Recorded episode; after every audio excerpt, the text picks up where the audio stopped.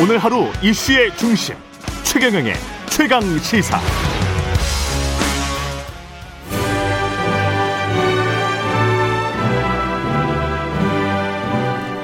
네, 전국의 가장 뜨거운 현안을 여야 의원 두 분과 이야기 나눠보는 최고의 정치 오늘도 여야 의원 두 분 나오셨습니다. 더불어민주당 진성준 의원님 나오셨습니다. 안녕하세요. 네, 안녕하세요. 예, 국민의힘 송일정 의원님 나오셨습니다. 안녕하십니까? 네, 안녕하십니까? 최경련의 최강시사 유튜브에 검색하시면 실시간 방송 보실 수 있고요. 스마트폰 콩으로 보내시면 무료입니다. 문자 참여는 짧은 문자 50원, 기본자 100원이 드는 샵 9730 무료인 콩 어플 또는 유튜브에 의견 보내주시기 바랍니다. 예. 윤석열 후보가 됐습니다. 윤석열 후보가 최종 후보가 됐는데 이게 참 양날의 검인 게 여론조사에서 10%포인트 차로 또 홍준표 후보가 이겼는데 최종 결과는 6.35%포인트 차로 이겼단 말이죠. 최종 후보로 선출됐는데 이건 이제 본선 가서는 쉽지 않은 싸움이 될 것 같은데 이렇게 되면 국민의힘은 이제 예. 그렇지는 않고요. 예. 어, 저희가 선관위를 운영을 할 때 보면 음, 역선택은 분명히 있습니다. 역선택이 있었다. 예, 역선택은 분명히 있습니다. 그렇기 때문에 그런 것들을 다 고려해서 예. 당심과 민심을 50대 50으로 섞은 거지요. 음. 그렇기 때문에 그런 것들은 비교적 잘 이게 믹스가 돼서 이 일반 국민들의 의견을 저는 담아냈다고 생각을 합니다. 글쎄, 당심이 민심을 압도한 결과인데 보통은 어, 당심도 민심에 수렴하는 결과를 가져옵니다. 어, 그래야만 본선 경쟁력이 높은 것이 사실이니까요. 어, 민심에 유리된 후보를 당의 후보로 세운다면 어떻게 선거에서 이길 수 있겠습니까? 이제 그런 점에서 어, 본선 경쟁력에 심각한 아, 의문이 드는 후보를 선택했다. 왜 그런가? 음. 어, 윤석열 후보가 그동안의 여론조사 과정에서 누구보다도 본선 경쟁력이 높은 것으로 나왔는데, 예, 다시 말해서 대선에서 이길 수 있는 후보가 누구냐라고 할 때 당원들은 어, 윤석열을 선택한 것 같습니다. 그러니까 어, 국가에 대한 비전이라든지 또는 공감 능력이라든지 이런 것보다도 우선 선거에서 이길 사람이 누구냐를 보고 선택을 한 건데 그거는 물론 어, 야- 야당의 당원들이나 야당 지지층들의 정권 교체 여론이 높기 때문이라고 생각합니다만 국민은 반면에 어, 정권 교체가 의미를 가지려면 새로운 국가적 비전 또 새로운 어떤 시대적 과제에 대한 공감 이런 것이 훨씬 중요하다라고 하는 걸 보여주었는데 그것하고는 좀 괴리를 보인 거죠. 저는 그런 점에서 문제가 있다고 생각합니다. 어, 뭐 우리 야, 여당에서 그렇게 주장할 수 있을 거라고 생각을 하고요. 그러나 윤석열 총장은 좌우를 가리지 않잖아요. 전직 대통령 두 명도 구속을 시켰고 그리고 지금 이 정권에서 검찰총장을 지명을 받았지만 조국이라든가 울산 부정선거 사건이라든지 나임 옵티머스 사건 월성 원전 같은 경우에 대형 이 권력형 비리에 관련돼 있는 사건들도 공정과 상식이라고는 국민의 눈높이에 맞는 이 올바르게 검찰권을 행사하고 국민 편에 섰던 사람이잖아요. 음. 이게 본인이 얘기를 했잖아요. 난 권력에 충성 안 한다. 국민한테 충성한다 그랬잖아요. 조직에 이런 충성한다 그랬죠. 것들이 이런 것들이 국민 판단이라고 저는 봐요. 그래서 예. 이러한 모든 평가의 판단들을 국민들이 하신 거고 음. 음, 그러기 때문에 이제 야권의 단일 후보가 될 수 있었던 것이죠. 그리고 그런 것들은 비교적 당원들이 더 정확하게 압니다. 그렇기 때문에 국가의 기둥을 세우고 또 국가가 무너, 무너져 내리는 국가의 시스템을 복원하는 데는 예. 그래도 윤석열 총장이 낫다라고는 판단을 해서 결론을 낸 거죠. 근데 국민- 어떤 당원들인가도 중요할 것 같은데 2030 세대들이 이번에 윤석열 후보가 되면서 노인의 힘이다, 도로한국당이다. 국민의힘 홈페이지 게시판에 아예 그렇게 써놓고 이렇게 탈당하겠다. 그래서 탈당했다는 것도 막 증명을 하고 이런 상황 자체는 이게 지금 말씀하신 것과는 조금 다른 지금 길을 가고 있는 것 같은데요. 그러니까요. 윤석열 후보가 뭐 권력의 비리를 파헤치다가 탄압이라도 당한 것처럼 그렇게 자신을 포장하고 있지만 아, 본인의 정치적 야심을 위해서 부당하게 수사권을 휘두르고 심지어 고발 사주까지 하면서 총선에 개입했다고 하는 그런 의혹을 받아서 지금 수사를 받고 있지 않습니까? 그러니까 윤석열 후보가 얘기하는 공정과 정의라고 하는 것이 자기 자신이나 또 그의 가족 또 검찰을 비롯한 그의 측근에 대해서는 한없이 관대하고 또 국민이나 자신을 발탁한 대통령에 대해서는 또 한없이 가혹한 그런 이중 잣대를 보이고 있는 것입니다.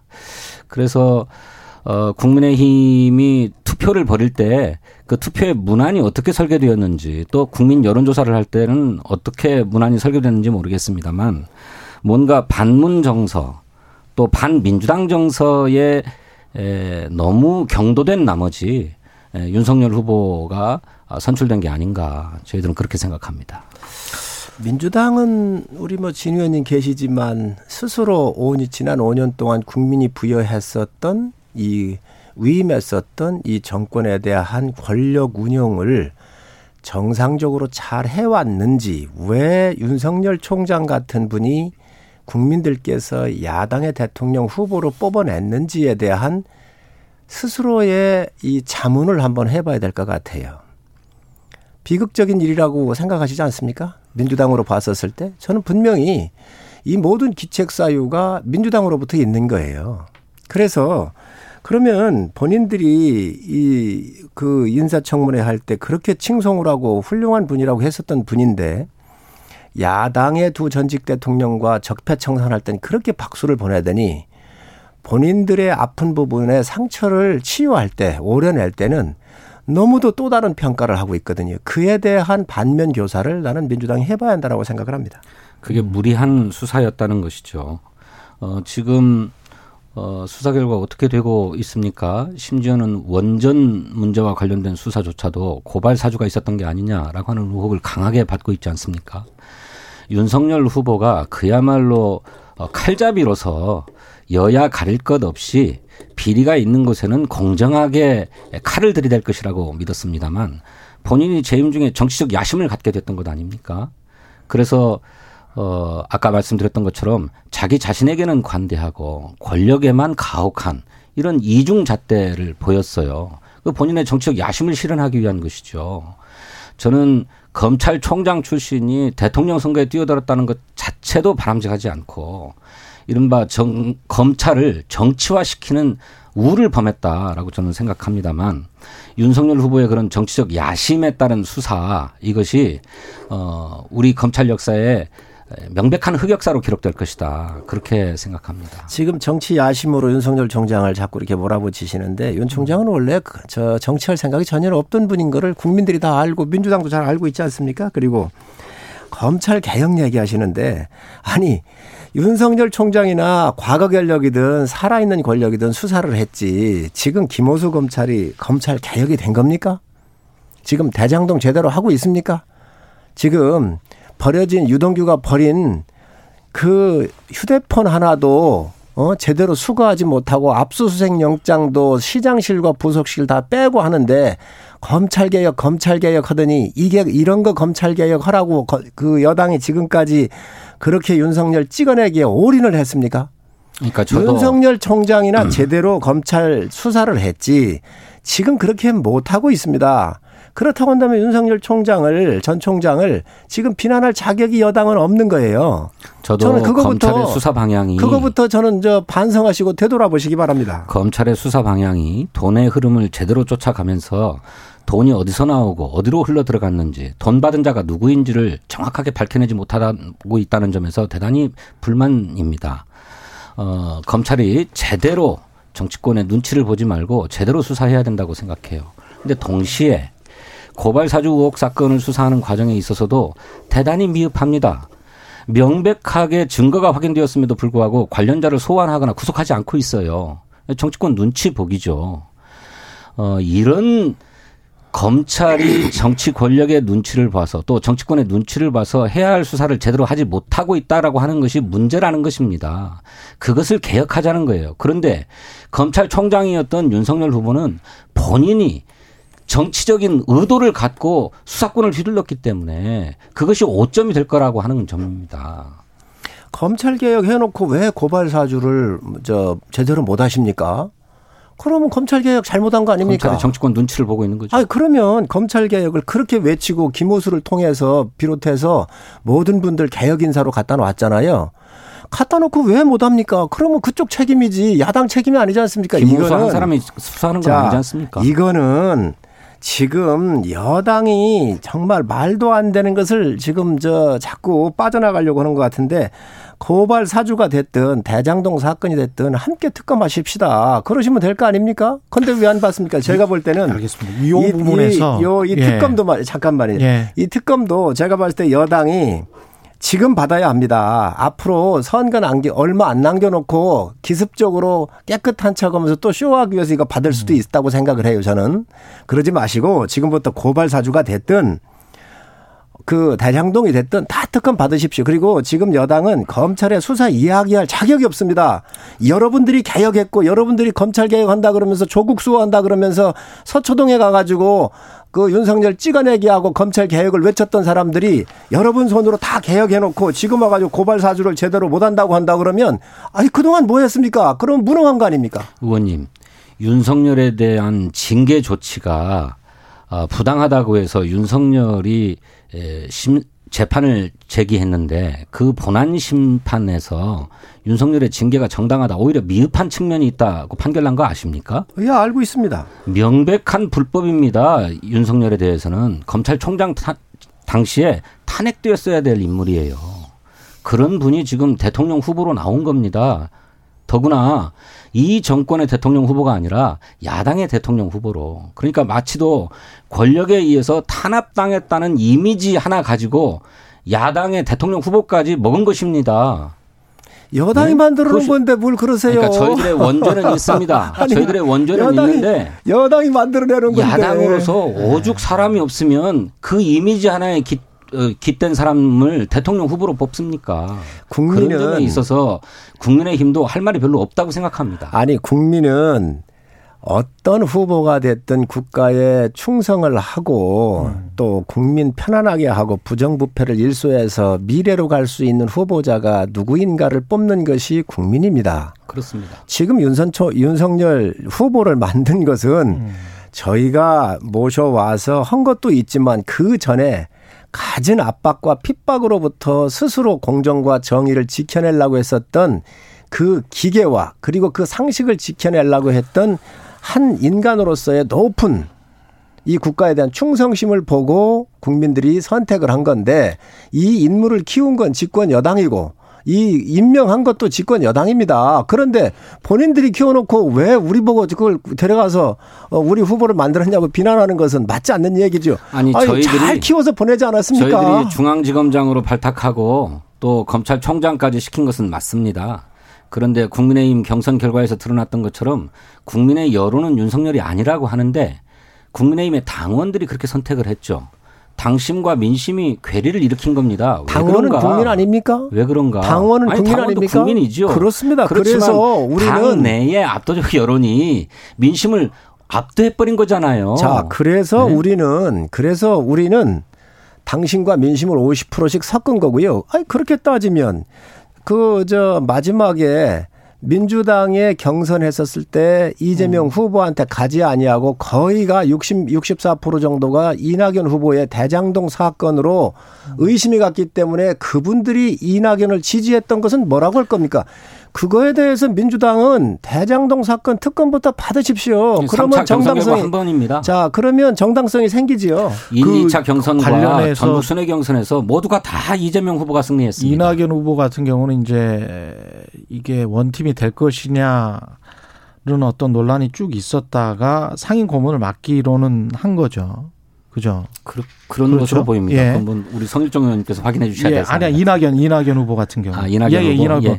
근데 이제 홍준표 후보 같은 경우에 지금 백의 종군을 하겠다라고 하는 거고 검찰 주도 비리 의혹 대선에 참여할 생각이 없다. 난 백의 종군 하겠다는 건데 이렇게 되면 그 야당의 구도상 김종인 주도의 캠프가 꾸려지고 근데 김종인 주도의 캠프가 김종인 전 비대위원장은 또 지금 와 있는 이른바 어, 파리떼들 예? 이거는 좀 나가고 제대로 한번 전면 개편해야 된다라고 이야기를 하고 있고 윤석열 후보는 그게 또 약간 좀 맞듣지 않은 것 같고 그래서 그 상황은 어떻게 지금 풀 수 있는 건지 좀 궁금하고요. 왜냐하면 홍준표 후보를 끌어들여야 되고 국민의힘 입장에서는 어떻게든 그렇지 않습니까? 그러면서도 이제 김종인 위원장의 어떤 원탑 체제가 부드럽게 좀 잘 가야 될 텐데 그게 지금 가능할지 좀 의구심이 드는 대목들이 한 두 군데 정도 있습니다. 예. 뭐 홍준표 후보는 걱정을 안 하셔도 될 거예요. 워낙 예. 선이 굳고 그릇이 있으신 분입니다. 음. 그렇기 때문에 경선 승복도 아주 멋지게 어, 경선 역사상 그렇게 멋진 감동적인 승복 선언을 하신 적이 없잖아요. 음. 짧고 제가 현장에 있었지만 그렇게 하셨고 이제 백의종군 하시겠다 그러는데 예. 어 이제 다른 사람들의 영역도 있고 또 본인이 대선 후보를 한번 하셨잖아요. 예. 그러시기 때문에 어떤 뭐 선대위원장 이런 것보다는 정말 말 그대로 당원의 한 사람으로서 돕겠다 이렇게 얘기를 하시는데 또 그것들은 이제 앞으로 이 후보와 또 당원들의 여러 가지 의, 어, 총의가 좀 모아지면 얼마든지 어, 바뀔 수가 있는 부분이기 때문에 그렇게 걱정을 하지는 않습니다. 그 다음에 네, 그 선거 운동은 하지 않겠다라고 하는 뜻은 분명한 것 같아요. 예. 그걸 곧바로 당의 분열이다, 원팀이 깨졌다, 뭐 이렇게 볼 것까지는 아닙니다만 음. 홍준표 의원이 윤석열 후보의 선거 운동은 하지 않겠다라고 하는 점은 분명하게 한 것 같고, 그 다음에 경선 과정에서 당신을 지지했던 2040 젊은 층의 놀이터인 이른바 청년의 꿈 플랫폼이라고 하는 걸 운영하겠다고 예. 말씀을 하셨는데 저는 이것이 지금은 당장 어, 정치적 의사소통의 어떤 장이 되겠지만 음. 그 활동 여부에 따라서는 얼마든지 정치적 결사체로 어, 발돋움할 수 있다고 생각합니다. 제3의 후보가 나올 수도 있어요. 그렇게까지는 어려워도 이제 홍준표 후보는 출마하기 어렵죠. 경선에 예. 참여하셨던 분이니까. 음. 그런데 도저히 국민의힘 또 윤석열 후보를 가지고 미래의 비전을 보지 못하겠다고 하는 젊은 층들의 의지가 모이면 그 청년의 꿈 플랫폼을 중심으로 해서 어, 우리가 독자적으로 창당하고 정치하자라고 하는 정치적 결사체 움직임도 배제할 수 없다고 생각합니다. 어, 그 캠페인 기간에 우리가 홍준표 후보님을 봤지만 지금 국가를 재단하고 또 예. 특검을 다 요청을 했잖아요. 음. 그래서 그런 과정을 봐보면 홍 후보님께서 어, 지금 시대적인 과제, 정권 교체를 해야 되겠다. 그리고 지금 부정부패로 대장동을 비롯해서 이 청년의 꿈들을 다 앗아간 거에 대해선 정확하게 인식을 하고 계시기 때문에 저는 뭐 이 윤석열 후보 돕는 데는 그렇게 큰 어려움이 없을 거라고 봅니다. 그러나 어 이제 어떠한 포지셔닝이냐 요 부분에 대해서 이제 상당히 의문이 있을 수 있는데 이 부분을 앞으로 협의할 수도 있고 또 말씀하신 대로 배구 정교는 하실 수도 있는데 아마 그런 것들은 많이 좀 얼마든지 여유가 이제 룸이 있지 않겠나라고 생각을 하고 있습니다. 아까 비대위원장님 말씀을 하셨는데 전 비대위원장님, 예, 예, 예. 김종인 김종인. 비대위원장님 말씀하셨는데 예. 늘그 비대위원장 전임 비대위원장님이신 김종인 비대위원장님은 일하시는 거 보면 검소한 스타일이에요. 검소한 스타일. 예, 검소한 예. 스타일이 그리고 또 약자와 서민 편에서 늘 서야 정부라고 하는 것은 늘 약자와 서민 편에 서야 된다라고는 이 철학과 신념을 갖고 계신 분이기 때문에 앞으로 선대위를 이끄시면서 이런 검소함과 또 약자와 서민 편에서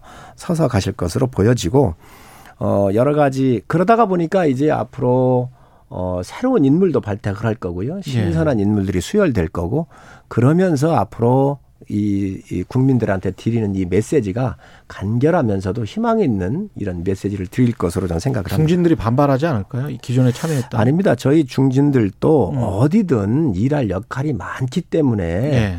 지금 정권 교체가 어, 목적이기 때문에 그 누구를 막론하고 앞에 쓰는 게 좋은지 뒤에 쓰는 게 좋은 건지 이거 따질 여력이 없습니다. 그럴 필요도 없습니다. 음. 그래서 정권 교체라고 하는 국민의 지상 명령을 이루어내는 데는 각각의 역할이 다 있는 것이지요. 음. 경선에서 역할이 있을 수 있고 본선에서 역할이 있을 수 있기 때문에 이것은 후보와 또 앞으로 선대위원장 그리고 당 지도부가 해야 될 목이라고 생각합니다.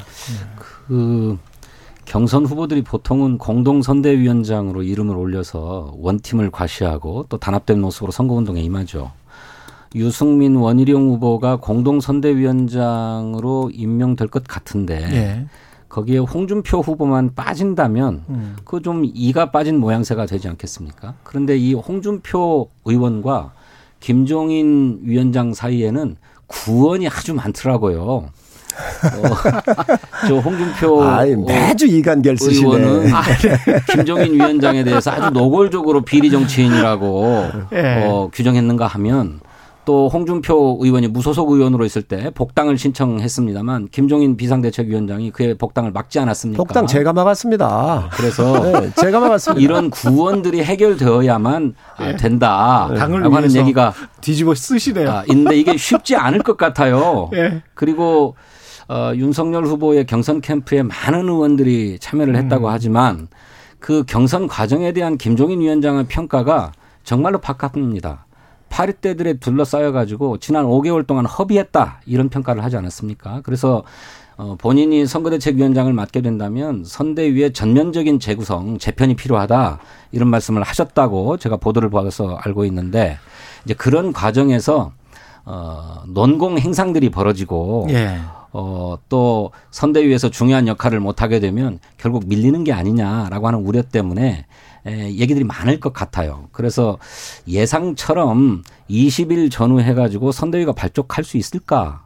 저는 조금 어, 걱정이 되더라고요. 진 의원님은 이제 선대위가 늦게 되고 야당이 분열되기를 엄청 바라시는 것 같아요. 여기서. 한 8분, 7분 정도 남았는데 간략하게나마 그래도 정책 이야기 한 가지는 꼭 해야 될 것 같아서요. 지금 저 징집제랄지 모병제랄지 비슷하게 지금 가고 있는 것 이재명과 윤석열이 가고 있는 것도 있지만 완전히 좀 다르게 가고 있는 게 부동산 특히 국민들 관심 있는 부동산 같은 경우에 이재명 후보는 어 불로소득 환수, 국토보유세, 분양업가 공개, 분양가 상한제 뭐 다 이런 거고요. 윤석열 후보 같은 경우는 종부세, 양도세를 낮추겠다, 민간주대 주택 공급하겠다, 뭐 이- 이런 거거든요. 그러니까 둘 다 대규모 공급인데 한쪽은 공공주도고 한쪽은 민간주도고 한쪽은 세금을 어 쉽게 말하겠습니다. 그냥 부자들에게 부과하겠다. 한쪽은 완화시켜서 공급을 확대해야 된다. 기존 주택에 매물이 많이 나와야 된다.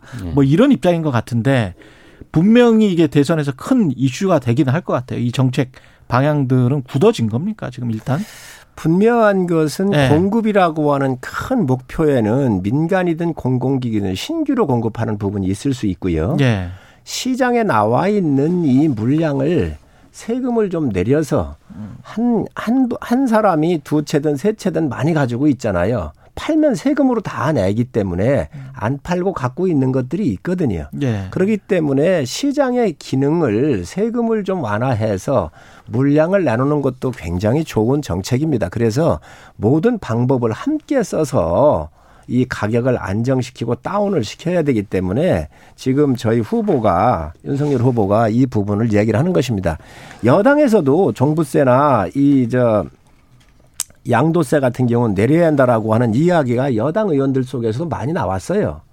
그런데 이것을 마치 부자들한테 모든 걸 다 저저 세금을 다 무조건 많이 내, 내 음. 내게 하는 것이 굉장히 좋은 정책이고 서민들을 위하는 거로 알고 있는데 사실 이 자산의 격차로부터 가장 피해를 본 게 지금 청년들 아니겠습니까? 2030, 40 아니겠습니까? 예. 그래서 이것들은 신규의 공급도 중요하지만 음. 시장을 정상화시킬 수 있는 방법. 한 사람이 세 채 네 채 갖고 있는 건 비정상이거든요. 예. 그렇지만 이 부분들에 대해서 세금 때문에 못 판다고 한다면 음. 이런 부분들을 완화해서 공급의 양을 늘리는 것도 굉장히 현실적인 방법입니다. 저는 어, 부동산 문제에 대한 인식과 철학이 그동안에 좀 모호했는데 에, 윤석열 후보의 그런 어, 공약 발표로 어, 분명해졌다고 생각합니다. 어, 이재명 후보를 정치적으로 공격하기 위해서 대장동 개발 사업에서 왜 그렇게 많은 개발 이익을 민간업자에 몰아줬느냐, 왜 100% 환수하지 않았느냐라고 공격했던 게 국민의 힘입니다. 그런데 이제 막대한 규모의 주택 공급을 하는데 그 주택 공급을 민간 주도로 하겠다. 이렇게 말씀하셨어요. 이것은 주택 공급에서 발생하는 어, 개발 이익을 온통 민간 개발업자나 건설업체에 몰아주겠다라고 하는 얘기와 하등 다를 바가 없는 얘기입니다. 이게 바로 국민의 힘이 가지고 있었던 모순적 인식을 바로 드러낸 것입니다. 이재명을 공격할 때에는 왜 개발 이익을 환수하지 못했냐고 하더니 이제 정책 공약을 내세울 때는 민간의 개발 이익을 몰아주겠다 이렇게 얘기하고 있는 거예요. 개발 이익뿐만입니까? 어, 디에 민간의 개발 이익을 몰아주겠다는 항목이 어디 그 있죠? 아닙니까? 어디가 있죠? 민간 주도로 하겠다는 게 그 얘기 아닙니까? 민간 개발하면 다 남습니까? 다 남습니까? 다 남지는 않지요. 지금 대장동은 다 넘겨주겠다는 자, 말씀 아닙니까? 대장동은 공권력을 이용을 해서 600만 원짜리 땅을 280만 원에 뽀, 저 싸게 뺏어 가지고 7명한테 1조 원에 가까운 돈을 남겨준 겁니다. 이게 문제인 것이지요. 민간 개발해가지고 다 남습니까? 안 남습니다. 600만 원 많이 남는 데도 있을 수 있지만 안 남는 데도 있거든요. 많이 남으면 정부가 인허가를 할때 얼마든지 기부 체납이나 여러 가지 방법으로 환수할 수 있는 조항이 있습니다. 기부 체납은 그거를 법적으로 하는 그거를, 것입니다. 그거를 이재명 지사가 안 한 거예요. 이재명 지사는 그것을 환수하기 위해서 애를 썼던 것이죠. 애쓴 그 애를 썼는데 그러면 육, 당당하면 특검 받지 왜 안 받습니까? 대장동 개발 사업에서 자꾸 시세가 600만 원이라고 말씀하시는데 그 600만 원은 그 대장동 사업을 민간에서 추, 진하려고 했던 개발업자들이 땅을 확보하기 위해서 어, 기존 땅 소유주들에게 비싼 가격을 줘서 그렇게 형성된 것이지 원래 시세가 아닙니다. 그런 게 아니라고 한 점 말씀드리고요. 부동산 문제의 핵심은 결국 개발 이익과 함께 그 땅에서 발생하는 불로 소득의 문제입니다. 이 불로소득을 환수하지 않으면 또 불로소득이 발생하지 않도록 제어하지 않으면 땅과 집을 둘러싼 이 투기 막을 수가 없고 집값 잡을 수도 없고 땅값을 잡을 수도 없습니다. 이 문제 바로 보고 처방을 내놔야 되는데 포퓰리즘 때문에 그걸 자꾸 우회하죠. 그리고 결국 양도세 내리고 무슨 종부세 내리겠다는 게 무엇입니까? 땅과 집에서 얻어지는 불로소득을 다 인정해 주겠다는 얘기와 뭐가 다릅니까? 그것이 어떻게 부동산 문제에 대한 처방이 될 수 있습니까? 청년들의 상실감과 이 경제적 격차를 고려한다면 이 땅에서 발생하는 또 집에서 발생하는 불로소득을 어떻게든 억제하고 환수하겠다는 정책을 세우는 것이 옳은 것입니다. 이 정권이 이런 상황에서 누가 땀 흘려 일해 가지고 돈을 벌려고 하겠습니까? 이 정권의 25번의 부동산 정책을 내놓으면서 다 실패하지 않았습니까? 종부세 올리고 또 양도세 올리고 뭐 모든 걸 다 해봐도 다 실패하지 않았습니까?